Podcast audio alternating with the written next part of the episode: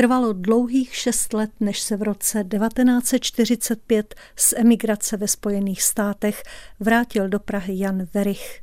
Novináři ho zastihli hned po příletu nad ještě nevybalenými kufry v hotelu. Ukazuje to nahrávka z archivu Českého rozhlasu, kterou jsme zařadili do dnešního dílu 100 příběhů z protektorátu. Vy se, pane Verichu, vracíte z Ameriky. To byla léta možná těžká, možná, že byla ke konci i veselější. Veselější myslím proto, protože jste viděli, válka jde ke konci, vyhrajeme, vrátíme se. Jaké byly vaše počátky v Americe? No počátky byly špatné. Víte, nejhroznější věc, kterou člověk může kdy udělat, je, když člověk je herec a vystěhuje se do země, jejíž řeč nezná. My jsme byli herci a jak si je nástroj toho hereckého řemesla je řeč. A když neznáte tu řeč, tak jste ztracen. A to se stalo nám v Americe. My jsme přijeli do Ameriky a neuměli jsme ani slova anglicky. A přitom jsme nechtěli být nic jiného než herci. My jsme nechtěli řídit automobily nebo autobusy. My jsme nechtěli nic jiného dělat, protože my jsme rádi herci a to je jediné naše zaměstnání, který milujeme. No tak jsme se museli nejdřív naučit anglicky. Víte, ono to jde se naučit na jevišti řeč, aniž byste tomu rozuměl. A to jsme udělali v roce 40. No ale později, to nám trvalo dost dlouho, než jsme se naučili pořádně anglicky, až opravdu úspěch jsme měli ve Filadelfii a v Bostonu a v New Yorku v lednu tohohle roku. Říká Jan Verich v archivní nahrávce. Osvobozené divadlové plus V představovalo meziválečný fenomén, do jaké situace se však Verich vrátil v říjnu roku 1945. To je otázka pro teatrologa Vladimíra Justa. Bylo to v situaci, kdy se vrátil pouze on a nevrátil se teda jeho druh Jiří Voskovec. Trvalo to ještě rok, kdy se vrátil i on a znovu obnovili tedy své divadlové puzve, ale zatím přijel solo Verich, přijel samozřejmě do obrovské euforie, a zařídil se pro sebe tím, že dělal veselé měsíčníky, veselý leden, veselý únor, veselý březen Jana Vericha v Lucerně a kromě toho začal hrát v americké veseloře, přišel na večeři velmi známé kterou později proslavil i Miloš Kopecký. Do té potom vstoupil Jiří Voskovec, ale až za rok. Voskovec je strašně nešťastný, že se nemohl vrátit se mnou.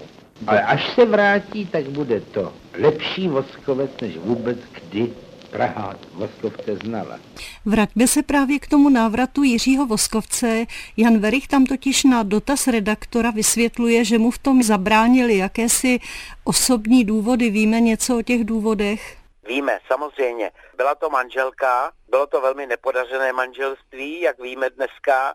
On se snažil to nějak eh, důstojně ukončit, takže tam bylo ještě rok složitýho jednání, aby se tedy mohl rozvést a přivést si už novou ženu, která byla už opravdu jaksi takové druhé dvojče, jo. tam už to bylo v pořádku. Jan Verich tam na dotaz redaktora říká, že se vlastně jakoby nepodaří obnovit osvobozené divadlo v té podobě, v jaké bylo mezi oběma válkami. Já myslím, že osvobozené divadlo takové, jaké bylo, a tak, jak jsem se přesvědčil v cizině, jak bylo známo, což mě velmi těšilo, to bylo divadlo, které bylo, abych řekl, produkt toho příměří, které trvalo mezi první a druhou světovou válkou. Osvobozené divadlo začalo spontánně a spontánně skončilo, totiž spontánně, pokud se týče agrárníků, kteří ho zavřeli před příchodem Hitlera. Já bych strašně nerad se vracel k tomu a bych strašně nerad obživoval něco, co vykonalo svoji povinnost. Proč si to tenkrát myslel? Oni si něco mysleli, ale obecenstvo si myslelo něco jiného.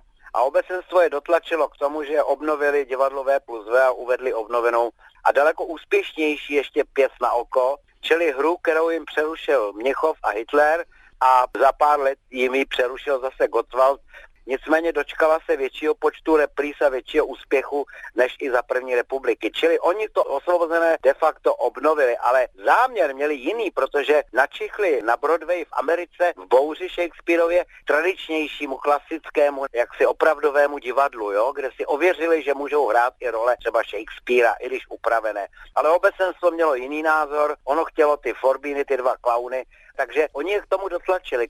Jan Verich úplně na začátku toho rozhovoru přímo věštecky říká, že se podařilo sice vyhrát bitvy s fašismem, ale ano. nikoli s fašismem jako takovým.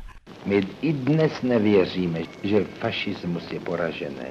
Ten boj proti fašismu, ten trvá. Ten je v nás. Záleží na nás. A ten boj proti fašismu, ten my musíme vést do úplného vítězství. Dobře, povedeme jej. Já když poslouchám jeden z jejich posledních dialogů z Ameriky, který promlouvá k našim Němcům, ale vůbec k německému národu jako takovému, tak já žasnu, jak oni naprosto zásadně, radikálně odmítali princip kolektivní viny a říkali, že i vy Němci si budete pamatovat ty, kteří se snaží zavlet z vás německý lid do záhuby a budete mít právo potrestat ty, kteří vyvlekli vaše drahé na jatka za zájmy nacionálně socialistických milionářů. Čili, že nikdo vlastně nebude vás trestat za nic, co jste nespáchali. To je prostě princip, který do dneska není obecným majetkem eh, názorovým. Čili oni byli opravdu v mnoha věcech v předstihu. Samozřejmě některé věci byly dobové, ty už nejsou živí, ale tento dialog v prvních měsících roku 45 to já žasnu, kdykoliv si ho poslechnu. Ale hmm. i ty jejich předscény nový v té pěsti na oko, ty vůbec nešli tam, kam je ty novináři z rudého práva a tak dále chtěli mít.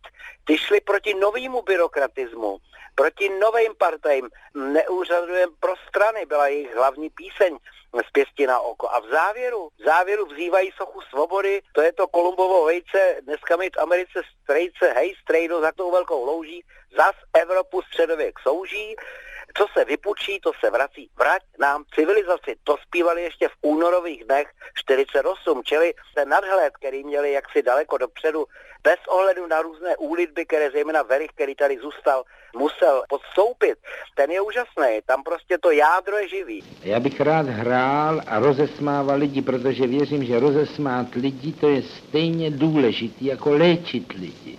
Já myslím, že dobrý komik je stejně důležitý jako dobrý lékař.